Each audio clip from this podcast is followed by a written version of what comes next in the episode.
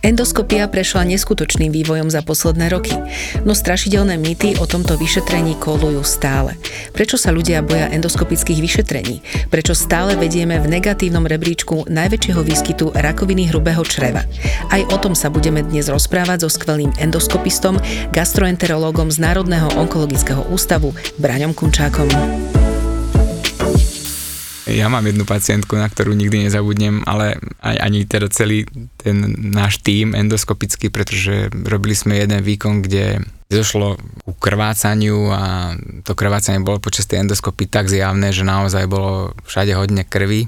Keď sme ten endoskopický výkon ukončili, na, nakoniec sa teda podarilo, aj pacientka dlhé roky potom ešte žila, tak nám hovorí, že doktor, len musím povedať, že vietnamská vojna oproti tomu to bol, bola úplný šuix. Ona vlastne bola A ona to teda povedala trošku ešte tak pejoratívnejšie. tak odtedy na ňu často myslím, keď, keď sa nám niekedy skomplikuje výkon nejakou krvácovou komplikáciou. takže.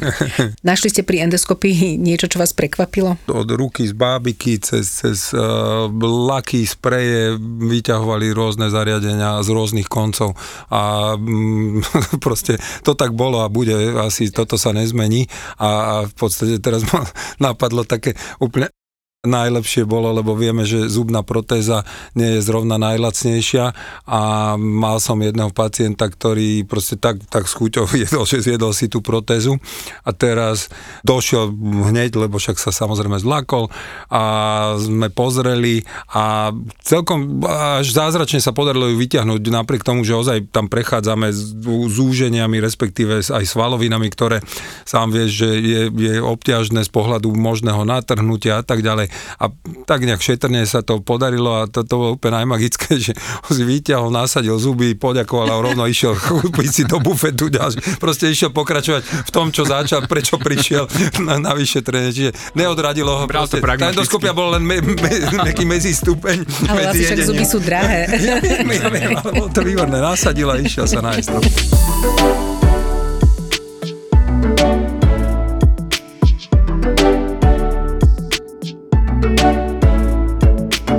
Talianskí vedci prišli k žiaľ veľmi smutnému zisteniu, ukázali, že odklad screeningu kolorektálneho karcinómu, čiže rakoviny hrubého čreva, môže viesť skoro až k 12-percentnému nárastu úmrtí v dôsledku nádoru počas nasledujúcich 5 rokov.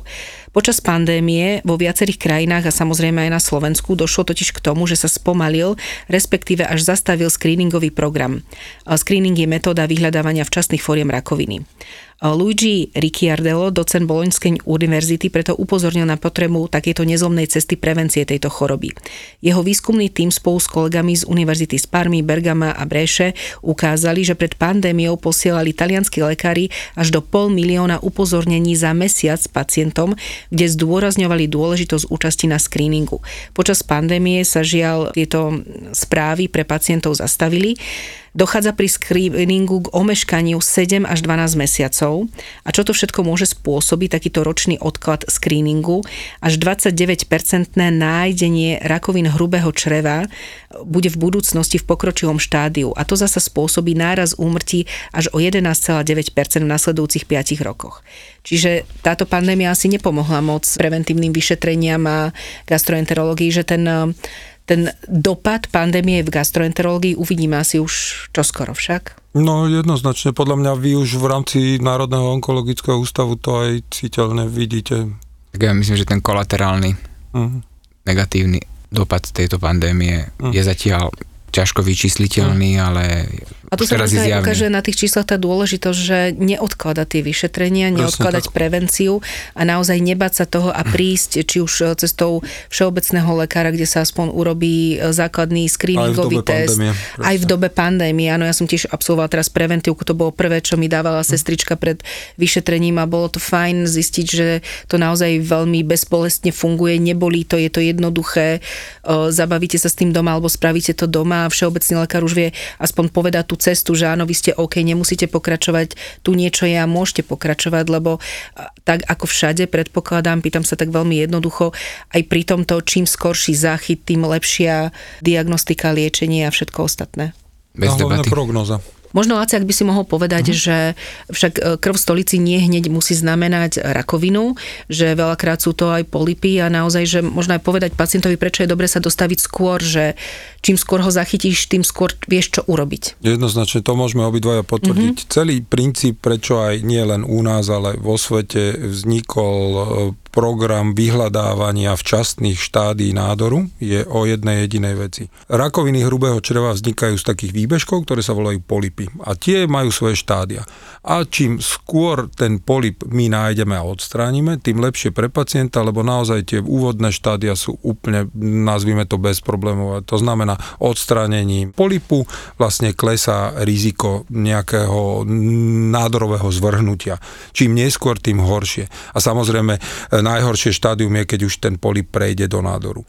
A to B, čo si sa pýtala, kvôli tomu skrytému krvácaniu, preto vlastne tento test celoplošne nie len na Slovensku, ale vo svete vznikol a používa sa, lebo sa ukázalo, že väčšina týchto polipov, tých výbežkov, krváca nie okom viditeľne, ale skryto. To znamená, vieme zo stolice vyšetrením zistiť prítomnosť krvi napriek tomu, že ten pacient ju nevidí. To znamená, v tomto je to obrovský význam, lebo naozaj treba vedieť a hlavne tým pádom nevyplašiť sa, to je číslo jedna, keď niekomu vyjde ten test pozitívny, lebo áno, môže byť pozitívny a nemusí tam vôbec mať dokonca ten pacient ani polip, lebo sú aj iné možné príčiny, ktoré robia toto skryté krvácanie, ale každopádne, keď vyjde ten test pozitívny, netreba váhať a ani v dobe pandémie treba ísť i hneď za svojim lekárom a dožadovať sa, sa kolonoskopie. Mm-hmm. Lebo naozaj tá, tá metóda doslova do písmena dokáže zachrániť život. Tak na to sú silné dáta, že naozaj ten ten vyhľadávací program rakoviny hrubého čreva zachraňuje životy. Takže. Najmä v týchto stá- skorých štádiách vy ani neviete, že máte problém, lebo to neboli. To je, tie sú úplne bezpríznakové. Úvodné štádia sú Že aj toto je dôležité povedať, že ne, netreba čakať na prvý signál, lebo ten signál už v tele je, len vy o ňom neviete. No takto žiaľ sa ukázalo, že e, keď už príde pacient s príznakmi, tak žiaľ vo väčšine prípadov ten nádor už je v pokročilejšom štádiu. To znamená nie v tom optimálnom z pohľadu prognozy, z pohľadu ľahkosti vybrania, e, čiže väčšinou, keď už má ťažkosti, ten pacient vyžaduje ten nádor si aj operačné riešenie. Kdežto mm-hmm. v mhm. prípade, že sa prejaví len skrytým krvácaním, vieme ho pomocou endoskopu elegantne, bezbolestne, to je tiež veľmi dôležité, to vyberanie tých polipov neboli vôbec, tí pacienti to necítia a dá sa celý, celúčičky odstrániť a tým pádom naozaj riziko klesá. Vítajte v podcaste Búrači gastromítov. Podcastom vás bude sprevádzať moja kolegynka Zuzka Čižmáriková a moje meno je Láco Kužela, som gastroenterolog. Obaja veríme, podobne ako už veril Hippokrates, že všetko zdravie začína v črevách. V našich podcastoch sa dozviete, čo všetko sa skrýva pod pojmami črevné zdravie, zdravé trávenie, zdravá mysel a najmä Pevne veríme, že vám ukážeme, ako toto všetko spolu súvisí. Každý jeden váš komentár, pripomienka, návrh je vítaný. Poprosíme, posielajte nám ich na e-mail podcast.kuzela.sk Prajeme príjemné počúvanie novej epizódy Búračov gastromítov. No a nezabudnime si popri tom a aj po vypočutí podcastu neustále udržiavať zdravé, zdravé trávenie. trávenie.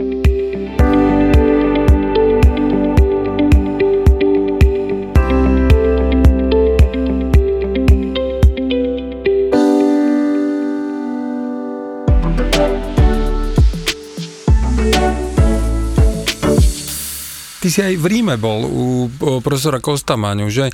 A tam to je opäť ako, aby, aby posluchači vedeli jedno asi top pracovisko v rámci Európy a hlavne tej takej liečebnej terapeutickej endoskopie a tam si pochytil to, čomu sa teraz venuješ, lebo k tomu smerujem, že naozaj Bráňo sa za tie roky vyvinul v jedno excelentného liečebného endoskopistu, ktorý ovláda techniky, o ktorých by som rád aj tu na, aby sme si povedali, lebo to je zázrak, čo sa dá urobiť cez hadičku, bez toho, aby pacient bol operovaný. Takže to len Bráňo sa nerad to... chváli, tak ťahaj z neho poriadne. Ťaháme, ťaháme.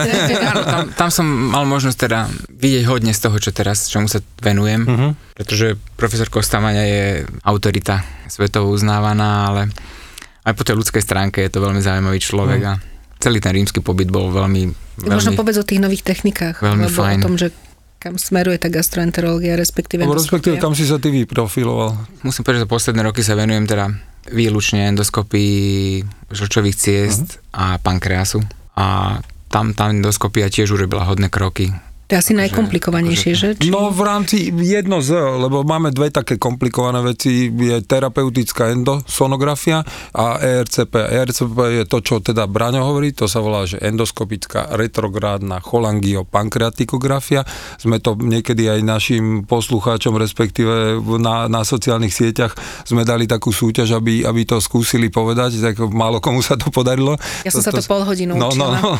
Už to viem, ale je to ťažké. To, to, je, to je vyšetrenie, kedy naozaj hadičkou sa vieme dostať do 12 kde vyústiujú žlčové cesty a pankreatické vývodné cesty a tým pádom bez toho, aby sme narezali zvonku brúšnú dutinu, vieme liečiť. A to druhé, tá endoskopická ultrasonografia je o tom, že na endoskope na konci je sonograf a ten tým pádom, keď zavedieme do dutín, či už žalúdočnej, alebo nebodaj ideme hĺbšie do dvanastníka, tak pod kontrolou sonografu vieme opäť liečebne zasahovať. Čiže tak skrátka. Toto sú asi také najviac um, pokročilé techniky.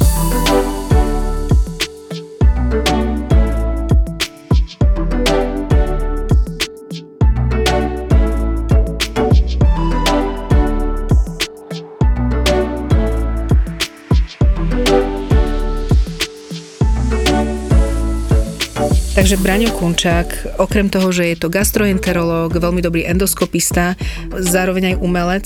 A nie je to pre mňa ani prekvapenie, lebo presne som hovorila, že mnoho ľudí, s ktorými sa bavíme, najmä lekári, majú takú druhú vášeň vo voľnom čase a to je umenie. Ako ste sa vy spoznali, Laci? No to musí Braňo povedať, lebo ja už som tak starý, ale ja si to pamätám celé.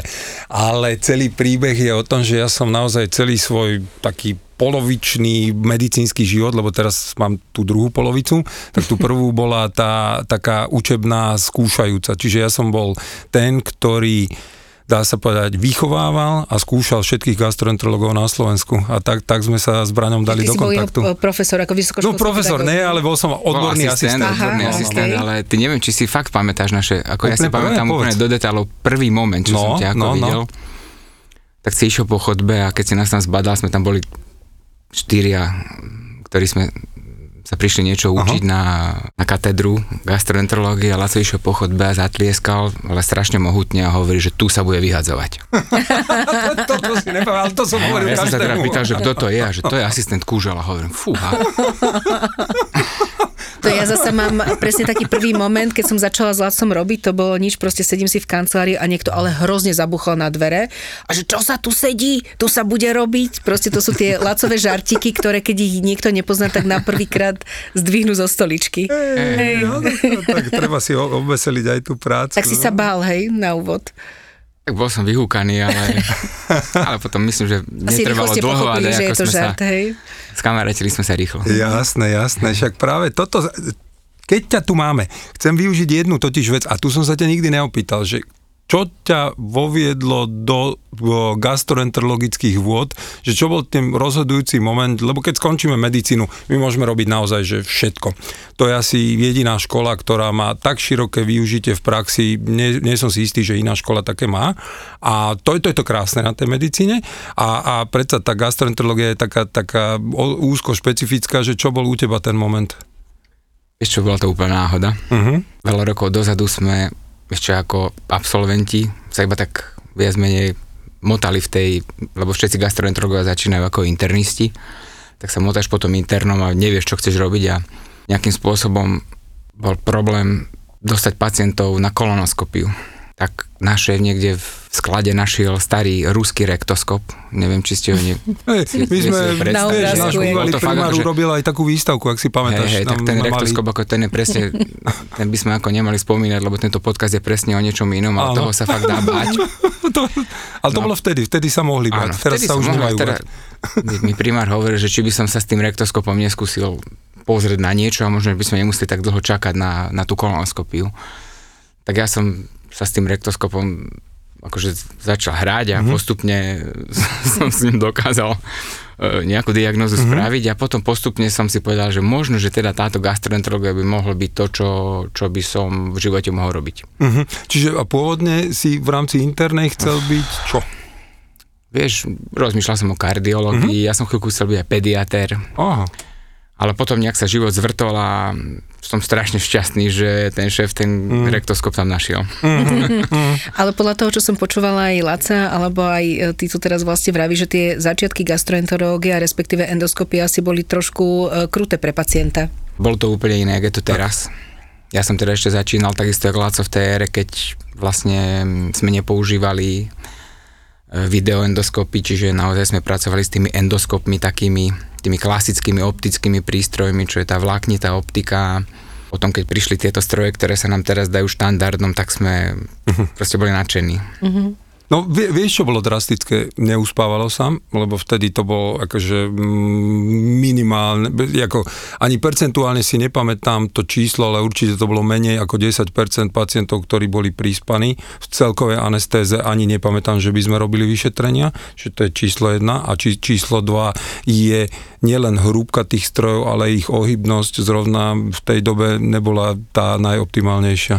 A hlavne tá technika sa zmenila, no, ja si no. myslím, že za posledné roky sa, sa hodne investovalo do vzdelávania gastroenterológov a podľa mojej mienky tá technika samotného vyšetrenia je gro toho, mm. čo robí tú endoskopiu naozaj takou priateľskou a znesiteľnou a úplne normálnou vyšetrovacou metódou. Čiže čo sa najviac zmenilo to sú asi nie len prístroje, ale sú tí lekári, ktorí tie vyšetrenie robia. Dostali podľa mňa lepšie, lepší výcvik. Už roky ale panuje strašne veľa mýtov o e, endoskopii veľa ľudí sa toho bojí, veľa ľudí chodí s otázkami, či už aj tebe píšu Laci, mm. že čo všetko ich čaká, veľa ľudí odkladá vyšetrenie práve preto, že sú zhrození z toho, čo ich čaká a pritom realita je iná. Ja aj vyberiem jeden mýtus, ktorý máme v našej knižke, keďže sa snažíme odbúrať v každom podcaste jeden mýtus a je to presne to, čo si spomínal ty o utlmení.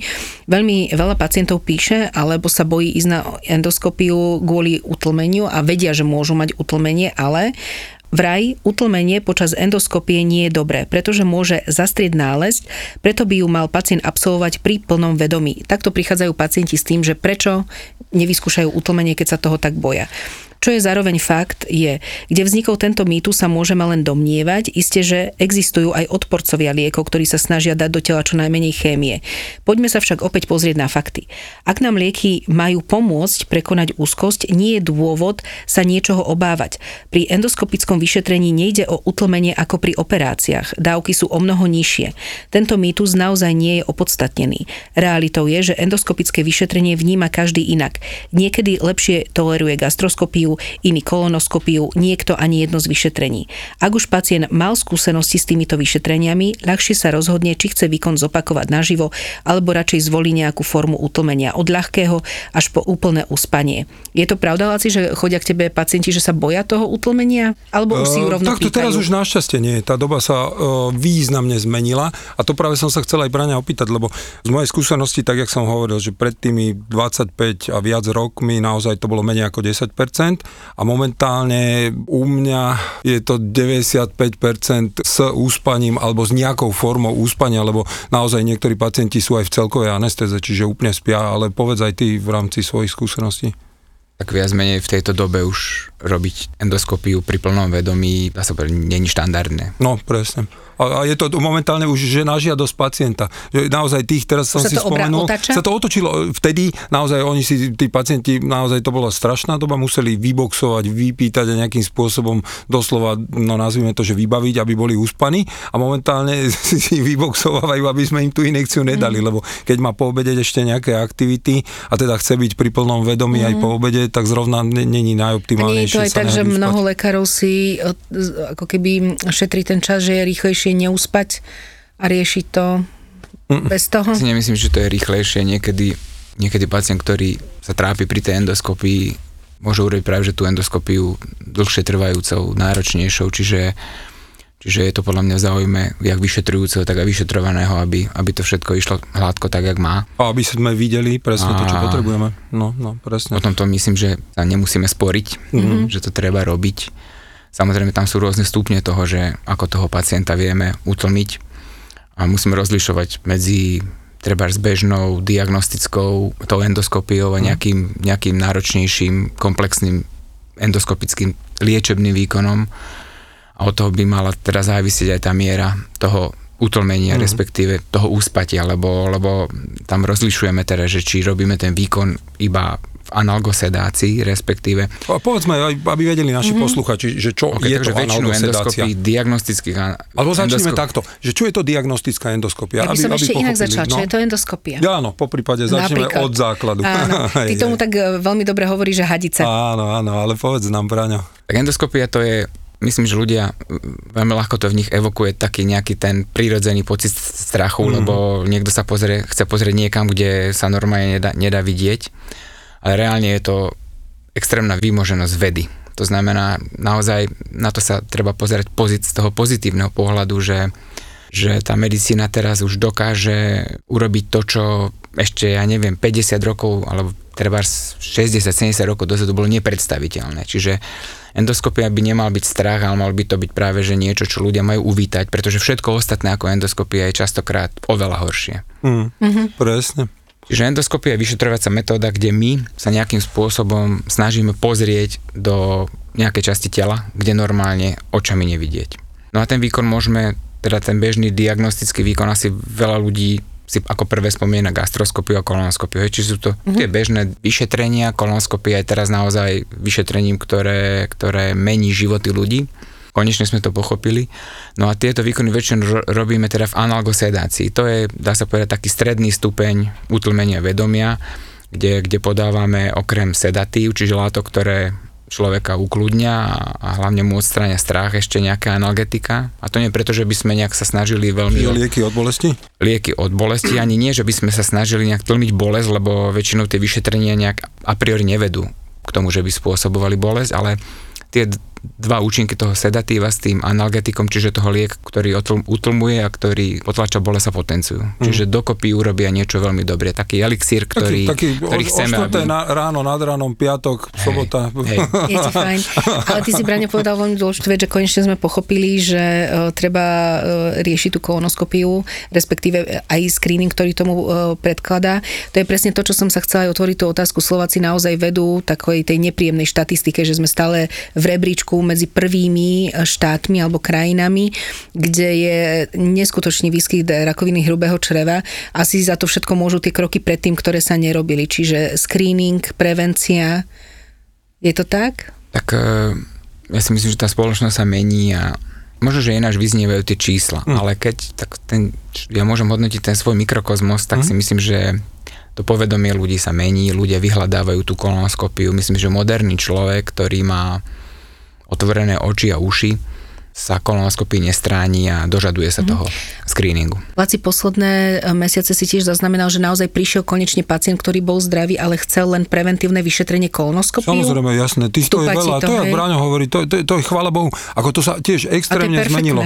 To je vynikajúce. Touto cestou naozaj nabádzame, nabádzame všetkých, že netreba to zanedbať, má to svoj význam, lebo naozaj tá endoskopia nielen vidí, ale vieme aj liečebne zasiahnuť. A to je ten cieľ. Odstraníme časti, ktoré keby boli ponehané v čreve, tak môžu prerazať do nádoru a toto dokážeme, čiže to je, to je tá obrovská výhoda. Tak tá gastrointestinálna endoskopia, respektíve teda hm. endoskopia v tráviacom trakte sa z veľkej miery teraz stáva liečebnou, liečebnou disciplínou, kde, kde veľmi málo invazívnym spôsobom vieme hodne pomôcť No, pri viacerých toto, ochoreniach. V rámci uh, celého sveta sa stále viac a viac uvažuje, aby tento typ endoskopie bol niekde úplne samostatný, to znamená aj mimo chirurgie, mimo mm. endoskopie, lebo je až tak vyvinutý, rozvinutý a tak významne pomáhajúci.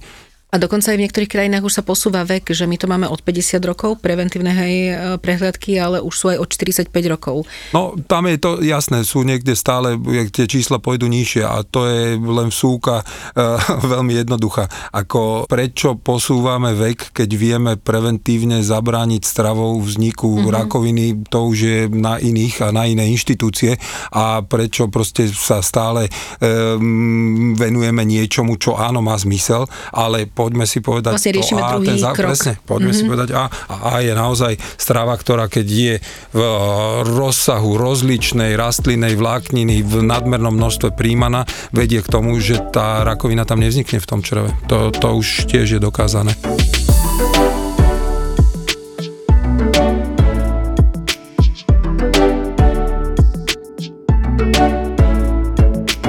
Skúsme povedať, aby, aby ľudia sa nebali jedno, že teda povedali sme si, je diagnostická endoskopia, čiže tá, čo vidí, ale nelieči, a potom tá liečebná, tá terapeutická. Že koľko asi, aby ľudia mali predstavu, trvá, lebo gastroskopia je vyšetrenie žalúdka hadičkami a hadičkou, keď pozeráme do hrubého čreva, to je tá kolonoskopia. Že koľko zhruba trvá taká tá diagnostická gastroskopia? Malo by to byť jedno detálne vyšetrenie, ktoré, ktoré urobíme tak, tak dobre, za takých štandardných podmienok a tak presne, aby sme ho nemuseli dlho opakovať. Perfektne, to, to je super, presne tak. Čiže to, že idem k pani doktorke alebo pani, pánovi doktorovi, ktorý za deň vybúcha 20 gastroskopí, tak to nie, to není tá cesta. Mhm. Hej. Tak čo je taký ten optimálny čas, že na čo by sa mal pacient pripraviť? Je to otázka vlastne toho, čo teraz si myslím, máme takú, jeden veľký krok tej gastrointestinálnej endoskopii musíme spraviť a to je, my musíme urobiť všetko preto, aby spoločnosť ako taká chcela, aby sme robili kvalitnú endoskopiu. A tá tematika alebo problematika kvality endoskopie je veľmi komplexná. Tá sa posudzuje, sú rôzne merateľné ukazovatele, ktoré nám vedia povedať, či tá endoskopia je robená tak, jak sa má. Čiže keď sa nám podarí presvedčiť spoločnosť, že endoskopiu musíme na základe niečoho posudzovať a musíme teda vedieť posúdiť, že či niekto robí kvalitnú alebo nekvalitnú endoskopiu, tak to je to, čo najviac pacientovi pomôže, pretože to sú dáta, ktoré veľmi jednoznačne vedia preukázať, či idete k tomu odborníkovi alebo do, toho, do takého zariadenia, ktorý vám poskytne tú endoskopiu kvalitnú. Čiže keď to rozmeníme úplne jednoducho, čiže v prvom rade potrebujeme mať kvalitných lekárov, gastroenterologov, endoskopistov, tá kvalita v tej endoskopii je komplexná záležitosť, čiže potrebujete mať nejaké mať nejaké tie štruktúrálne parametre, to znamená, musí tam byť nejaké technické zázemie, ale aj organizácia, to je, to je veľmi široký pojem, to znamená nie len kvalitný endoskop, ale aj celý ten systém Tak ono je aj objednávania veľmi, um, pacientov. Ono je veľmi ťažké na úvod, však my sme, uh, Lasi, ty si písal veľmi dobrý blog, že aké je ťažké stať sa gastroenterologom, endoskopistom, keď si niekto chce povedať, že vyjde školu, robí si atestáciu, chcem byť uh, gastroenterolog, dajme tomu, chcem si vybudovať ambulanciu, Hej, ak nerobím v privátnej, hej, ak nerobím v nemocnici alebo v ústavnom zdravotníckom zariadení, už je možnosť iba tej ambulantnej sféry, ale to je presne veľmi náročné, lebo tam odhad toho, že čo vám platia poisťovne za tých pacientov a toho, čo vy musíte investovať do toho je nepomer. Tam, ak naozaj niekto sa nenarodí s obrovským majetkom, že do toho dá veľké množstvo svojich peňazí, tak uh, určite nás platky z banky nebude mať, čiže je veľmi ťažké, keď aj mladý lekár chcel by robiť možno kvalitnú diagnostiku v klasickej ambulancii na základe zdravotného poistenia, tak je to veľmi malá šanca. No takto, on kvalitnú endoskopiu vie urobiť, len nebude mať kvalitné prístroje. Asi tak. Tá situácia sa z môjho pohľadu trošku zmenila, lebo ja keď som pričuchol ku gastroenterológii, mm. tak sme akýmsi spôsobom sa nevedeli dostať k prístrojom. Prístroje boli problém, každý, kto mal trošku lepší endoskop, tak sme mu v tichosti závideli. Mm. A teraz sa situácia zmenila. Teraz už ako si tie prístroje máme myslím, že celkom dobré. Ale teraz hovoríme o nemocniciach. O nemocnici. O iné, nemocnici. Vlastne môžeme aj spomenúť, že Braňo je aj lekár Národného čo? onkologického ústavu, takže aby sme predstavili sme, povedali sme meno, nepovedali sme, že kde pôsobíš, takže e, pacienti ťa môžu poznať aj odtiaľ. Tá situácia zmenila. Teraz práve, že čo je úzkoprofilový tovar, sú tí dobre vyškolení, mm-hmm. dobre vyškolení špecialisti, jak, jak lekári, tak sestry.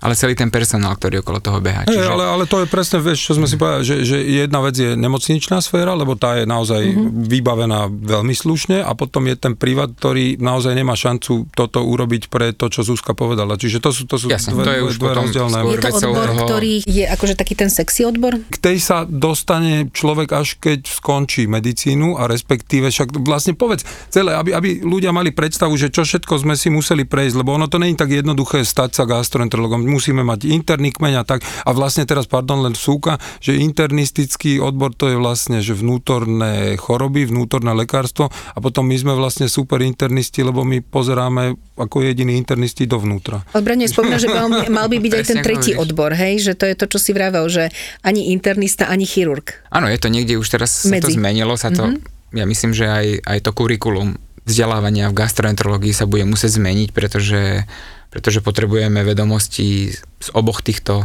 odvetví medicíny. Ale, jak ste vravili, že mladý lekár nemôže hneď robiť nejakú frajerskú endoskopiu, tak ono to až tak úplne naozaj není, pretože to, to chce roky, kým človek získa tú špecializáciu. Myslím, že minimálne 5-6 rokov. No, presne. To trvá, kým po, po fakulte Mm, človek môže získať tú špecializáciu v gastroenterológii a myslím si, že potom je ešte chvíľku dobré, kým, kým ten lekár pracuje ešte niekde, kde sa stále môže ďalej učiť.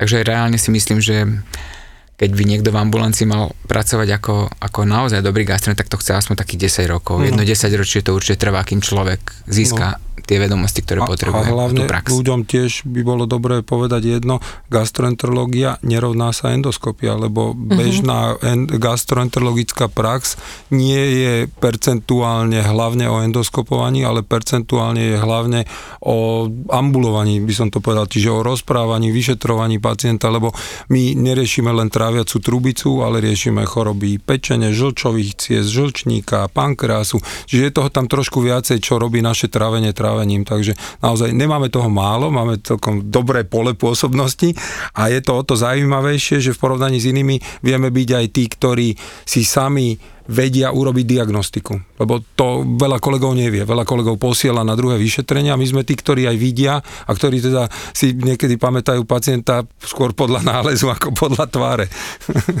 Bolo by asi prehnané, keby som povedal, že je to najkrajší odbor v medicíne, ale... Ale pre nás je.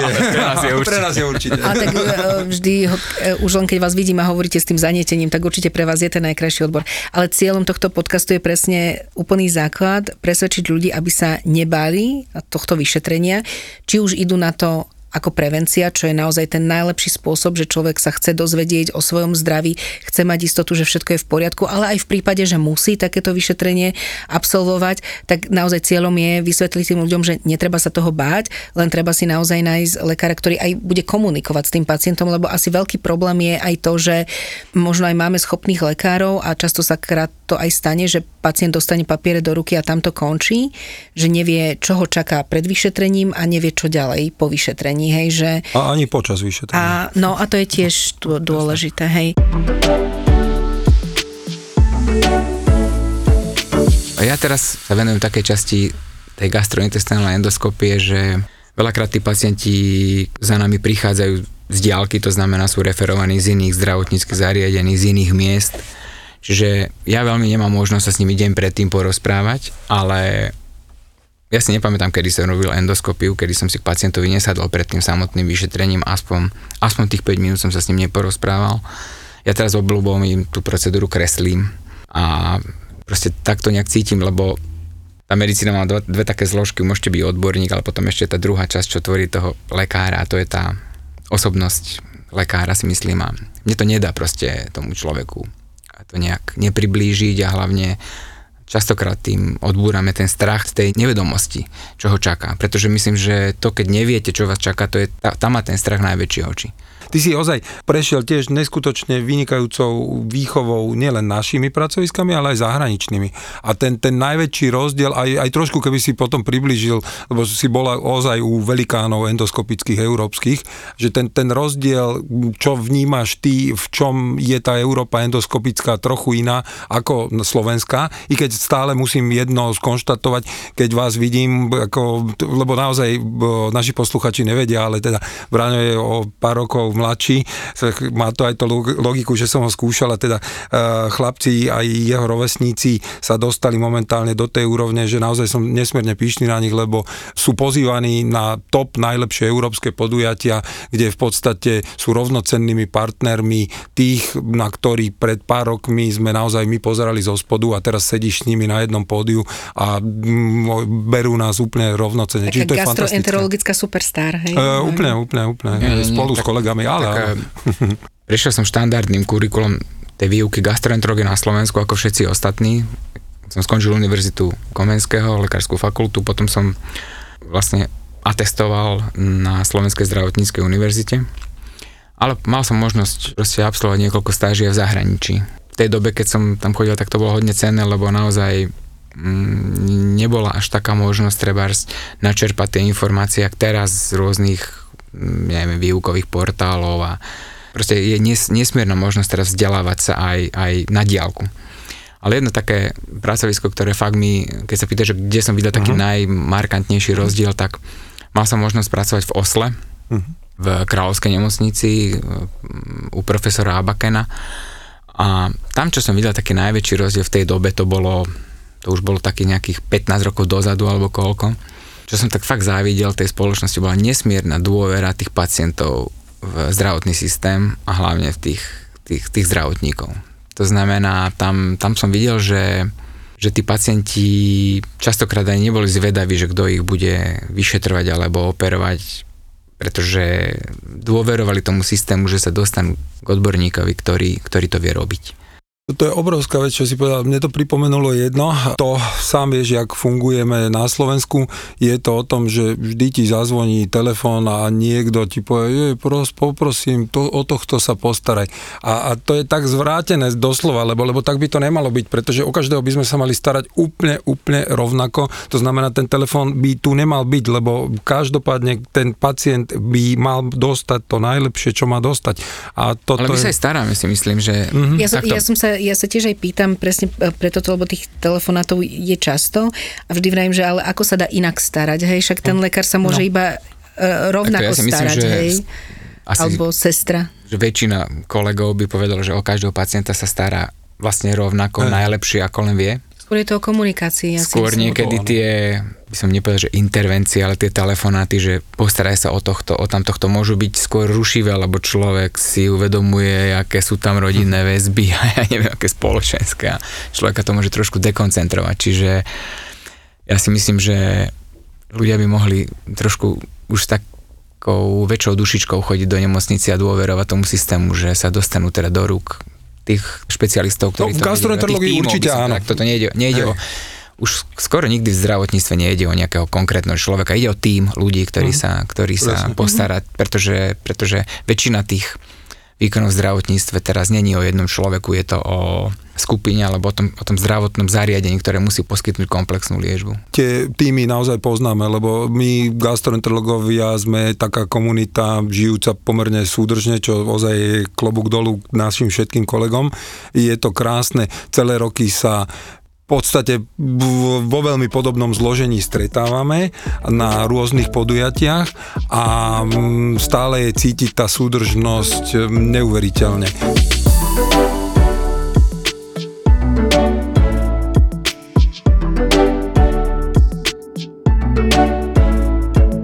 Tvoj profil je momentálne tie žlčové e, cesty a pankreas, hej? Áno, to je teraz, dá sa povedať, že 90% mojej práce. Mm-hmm. Hej, a v rámci hrubého čreva? Tak v rámci hrubého čreva, teda môj šéf, Boris Pekárek, mm-hmm. je Pozdravujeme človek, touto cestou. Áno, určite všetci ho pozdravujeme. A to je zase oblasť, ktorej sa venuje hodne on. Mm-hmm. A ja som nejak túto časť e, za posledné roky vypustil, pretože ja myslím tak, jak Boris pochopil, mm. že e, nedá sa byť machrom vo všetkom, mm. tak naozaj sa treba v tej endoskopii špecializovať. Mm. Ja som tiež pochopil, že vlastne nedá sa venovať všetkému na tej najvyššej úrovni. Treba si vedieť vybrať to svoje smerovanie a snažiť sa v tom mal menšom, tom sub, subodbore gastroenterológie sa zlepšiť, ak sa len dá. Laci to už e, spomínal trochu, že naozaj, že my riešime už to B, ale naozaj malo by sa riešiť to A, to je tá kondícia naše, našho zdravia, črevného, črevného mikrobiomu. V akej kondícii sú Slováci? Zhoršuje sa to, alebo ľudia tak, ako už vnímajú pozitívnejšie potrebu týchto vyšetrení, konečne začali vnímať aj potrebu lepšieho stravovania sa a starania sa o traviaci trakt? Ja si myslím, že... Aj keď ty máš vlastne tých ako keby najhorších pacientov, lebo to je to spomíname to, že u teba je to asi, lebo ty si naozaj špecializované pracovisko, jedinečný ústav, Národný onkologický ústav, kde sa zbiehajú pacienti z celého Slovenska, k tebe asi už prídu fakt asi tí pacienti v tom najhoršom stave. Veľkú časť mojich pacientov tvoria onkologickí pacienti a keď sa rozprávame o, o ochoreniach pankreasu a žlčových ciest, tak e, tam tá situácia je teraz alarmujúca, pretože zaznamenali sme v posledných rokoch hodne prúdky nárast výskytu rakoviny pankreasu, ktorý a tá, toto ochorenie je naozaj, naozaj veľmi závažné ochorenie. A že čo je príčinou toho, No, to by ma toho nárastu, není úplne zodpovedané, že či ten životný štýl, či vie ovplyvniť výskyt tohto ochorenia je otázne. Mhm. Môže tam hrať rolu aj genetika, aj, aj ten dlhší život populácie, ťažko povedať, ale v každom prípade mm, zdravý životný štýl a stravovanie mm, proste nemôže ublížiť. Našťastie vo veľa prípadoch už, už, už sa aj vie, koľko percentuálne má vplyv genetika a koľko percentuálne to naše, jak sa správame, teda ten životný štýl.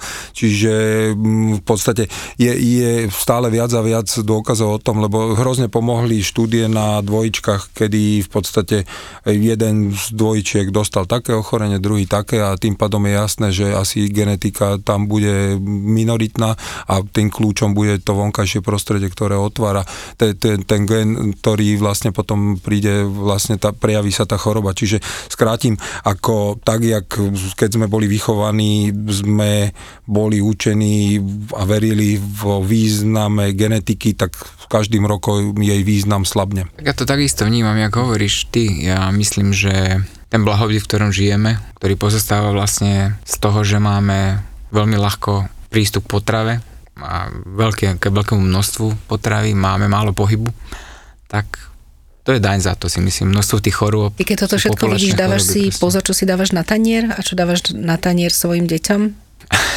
tak toto je taká zložitejšia téma. Ja, ja, si, ja si pozor trochu dávam, ale mm, nedarí sa mi to nejak veľmi implementovať v našej, v našej 24/7 domácnosti, to čiže, že moje deti sú veľkí gurmáni a, a ja neviem, tak možno, že to príde, že aj oni postupne zmenia trošku ten jedálniček, ale nie, není som na nich nejaký prísny, čo sa týka stravovania.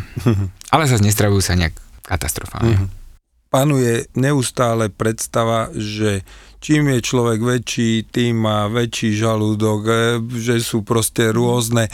Povedz prosím ťa, ako je to s našimi žalúdkami a črevami.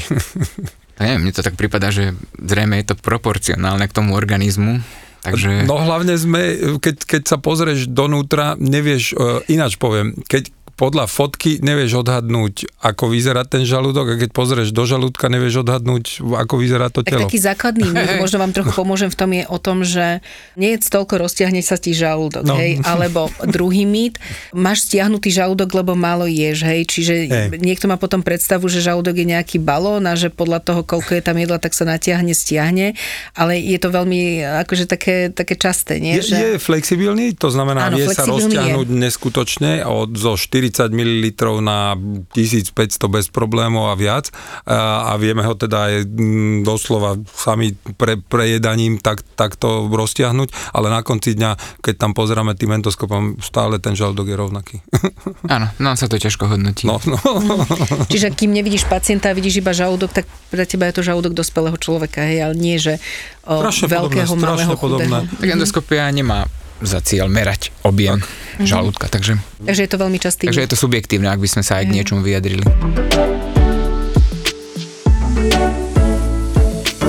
Láci, ty vždy vyberieš svojich známych, ktorí majú okrem vynikajúceho životopisu a sú veľkí odborníci v tom, čo robia, vždy veľmi zaujímavé hobby a u teba je to úplne perfektné a to je výtvarné umenie. Tak povedz o tom vôbec, e, aby sme aj povedali, tak Braňo Kunčák, nájdete ho aj na sociálnych sieťach ako grafiky BK, čiže jeho vášen sú grafiky. Ako si sa k tomuto dostal? Čo to v tvojom živote znamená? Máš na to vôbec čas? A kde máš všetky tie grafiky? Tak času má každý málo, ale snažím sa, keď, keď mám trošku len možnosť si nejaký čas vždy urobiť pre tú grafiku. Od malička som veľa kreslil a hlavne som aj tak vnímal to výtvarné umenie. Ja som Tak už chápem, prečo si chcú nechať pacienti popis endoskopie, Hej, tvoj nákres. Tak to nerobím to kvôli tomu, že, že by som chcel kresliť, ale je to asi veľmi taká priamočiara cesta, ako to ľuďom ozriemiť. A to vytvorné umenie, proste vizuálne umenie vždy zohrávalo veľkú rolu v mojom živote. A nie len ako jeho tvorca, ale to ako amatér musím povedať, ale aj ako konzument. Ja mám vytvorné umenie veľmi rád. Takže... Ty sa strašne ťažko chváliš. E, e, budeme to s teba, ja som si o tebe popozerala veci. Mal si aj výstavu. Hej, tak Máš naozaj krásny profil, áno. Hej, aj nejaké výstavy spraviť som mal veľkú radosť, tam prišiel kopec kamarátov Pamätáš známych. si, kedy si niekto chcel od teba kúpiť tvoju prvú grafiku?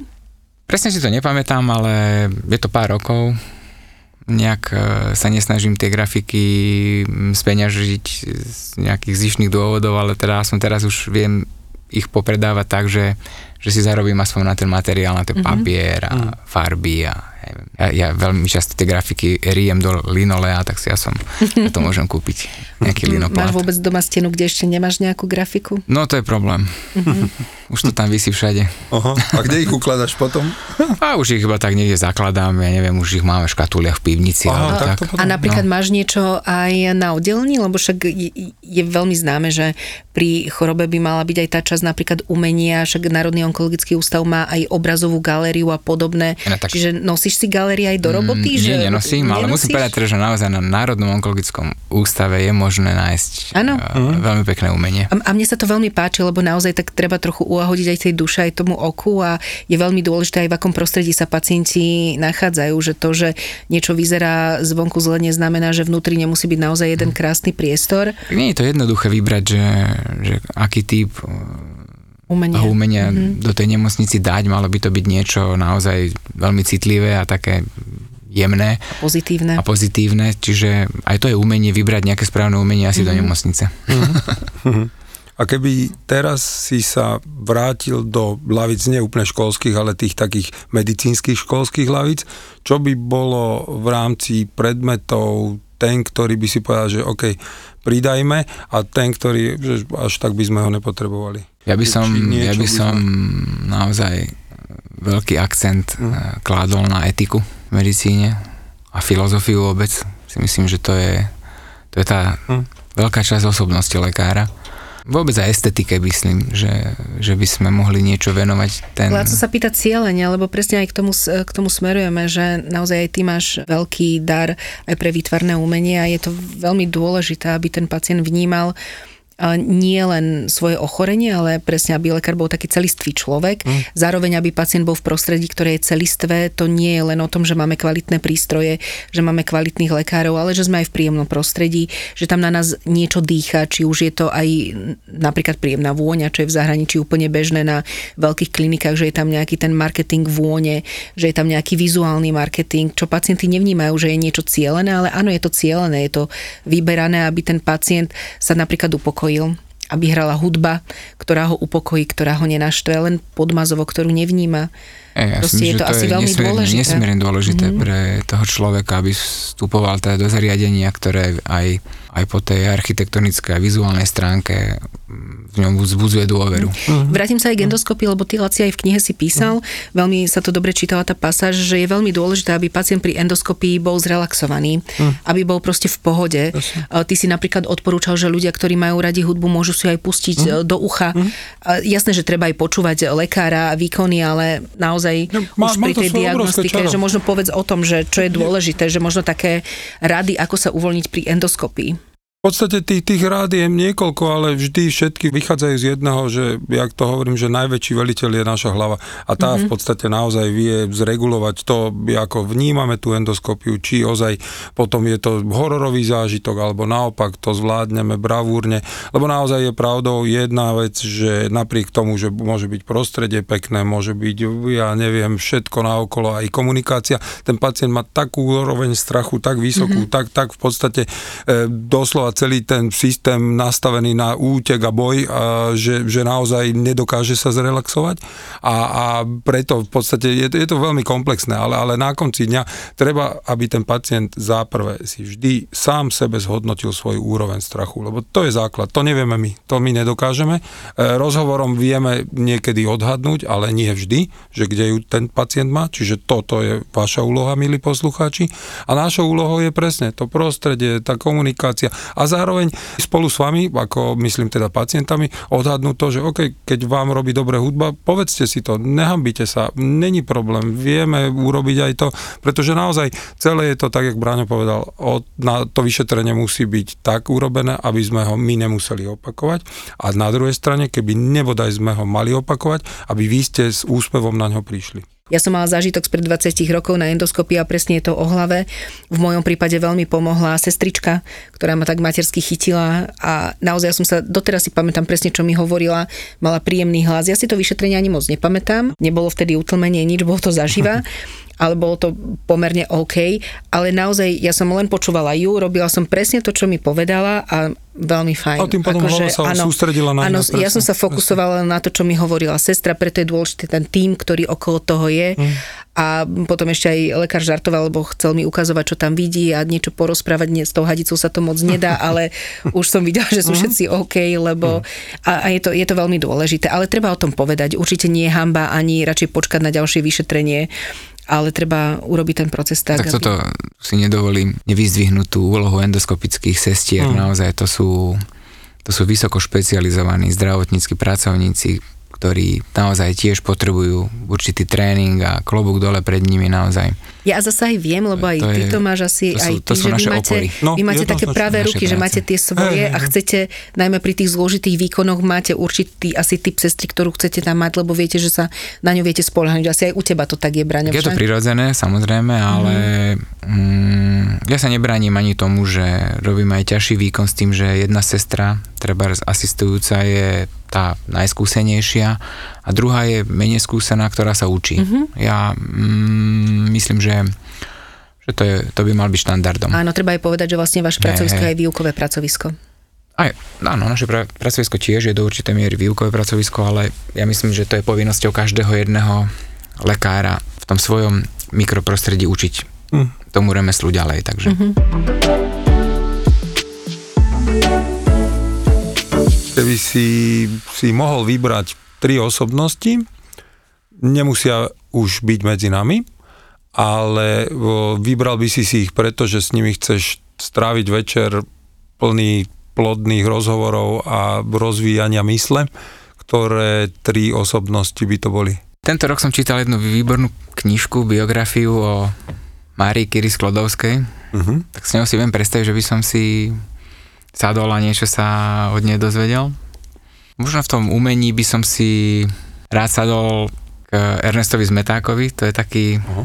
asi ho všetci poznáte, alebo to je veľa, veľa, myslím, ľudí na Slovensku pozná, je to rodák z môjho mesta, kde som sa narodil z Nových zámkov a jeden z takých mojich obľúbených slovenských modernistov. S ním by som si asi veľmi rád o umení pokecal, on bol aj veľký zberateľ umenia a ešte by som si možno, že teraz rád pokecal s našou prezidentkou, pretože si ju nesmierne vážim, je to veľmi veľká autorita a taká určitá istota v tom našom rozvírenom spoločenskom nebi.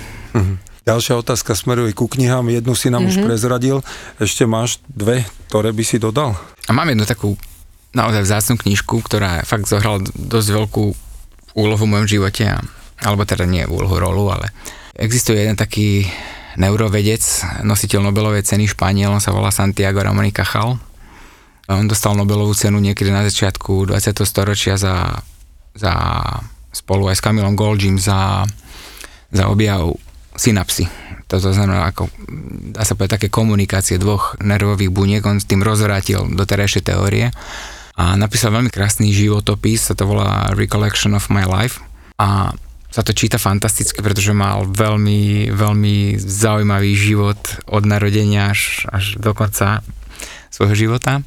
A tú knižku som si dokonca sa mi podarilo objednať, takže som si kúpil v nejakom, na nejakom bazári, alebo respektíve v nejakom antikvariáte v Spojených štátoch amerických, takže som ju chvíľku sledoval, jak, jak ju posielajú loďou a kde mm. už všade dorazila. Je to fakt, mám vytlačok tejto knihy z nejakého roku, tuším 39 alebo tak. To je knižka, mm. ktorú si fakt cením, ktorú mám v tej knižnici na takom mm. cennom mieste a ak ste ju náhodou nečítali, tak odporúčam keby si mal Harryho Pottera čarovný prútik a mal by si jednu jedinú možnosť, ako ho použiť, to znamená jedno želanie, ktorým by si niečo vedel zmeniť, čo by to bolo? Tak by som si veľmi želal, aby ľudia čo najviac používali zdravý rozum a aby sa racionálne princípy na tejto zeme povýšili nad všetko ostatné. A keby si si mohol vybrať, a nemusí to byť len rastlina, ale nejaká potravina, s ktorou by si sa natoľko vedel stotožniť, že keby si tu prišiel znovu, tak by si prišiel ako? Mm, nechcel by som byť asi ani zeleninou, ani ovocím, ale Áno. asi by som chcel byť strom. Strom? Mám strašne rád, to sú obrovské rastliny a žijú tu dlhé roky a šeli čo možné videli. A neviem, Máš aj bez, taký obľúbený strom? bez, neviem, možno, že dub. Super, Ďakujeme veľmi krásne. pekne, ja len poviem pre našich poslucháčov, čiže Braňo Kunčák, okrem toho, že je gastroenterológ, výborný lekár, endoskopista z Národného onkologického ústavu, je aj výtvarník. Naozaj robí aj grafiky, zbiera aj grafiky.